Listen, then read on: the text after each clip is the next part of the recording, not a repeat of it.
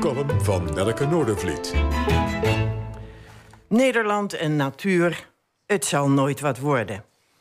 Hier in Sellingen lagen honderd jaar geleden uitgestrekte heidevelden. Mooi, maar betrekkelijk nutteloos. Hij moest dus landbouwgrond en bos worden. De Ruiter A was een bochtig riviertje, onhandig en onvoorspelbaar. Die werd dus gekanaliseerd. De inzichten over beheer en aanpassing veranderden echter.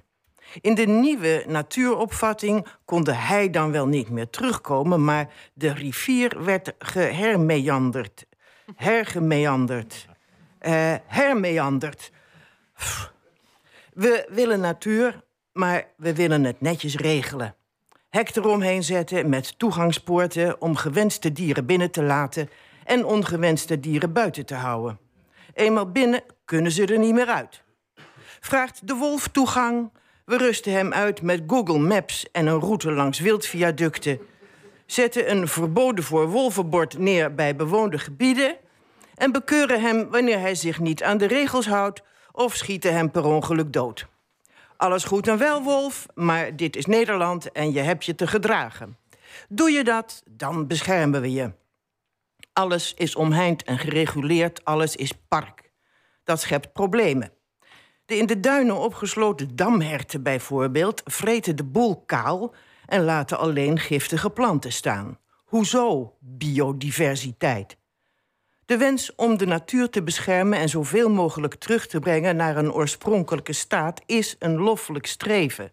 Maar wat is oorspronkelijke staat? In Kennemerland bijvoorbeeld wil de provincie iets aan het duingebied doen. Het is een bijzonder stuk natuur voor waterwinning en recreatie. Aan de rand ervan wordt gewoond. Er zijn al sinds eeuwen mooie oude landgoederen en bescheiden agrarische activiteiten. Maar de provincie wil meer natuur. Dat wil zeggen, de agrarische activiteiten moeten weg. Maar juist de variatie maakt het landschap daar aantrekkelijk.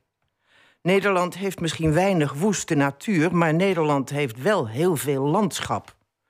De verhouding tussen landschap en natuur is in precair evenwicht. Natuur is lang niet altijd moreel of esthetisch goed. Landschap is lang niet altijd fraai. Landschap verandert met de geschiedenis van het gebied en vertoont er de sporen van. Het grensgebied tussen duin en veen in Kennemerland vertegenwoordigt een cultuurhistorische waarde. En ook dit gebied rond Sellingen, waar werkloze mannen uit Groningen met hun blote handen en ten koste van hun gezondheid van natuur landschap maakten, vertegenwoordigt een cultuurhistorische waarde. Behoud het historische cultuurlandschap.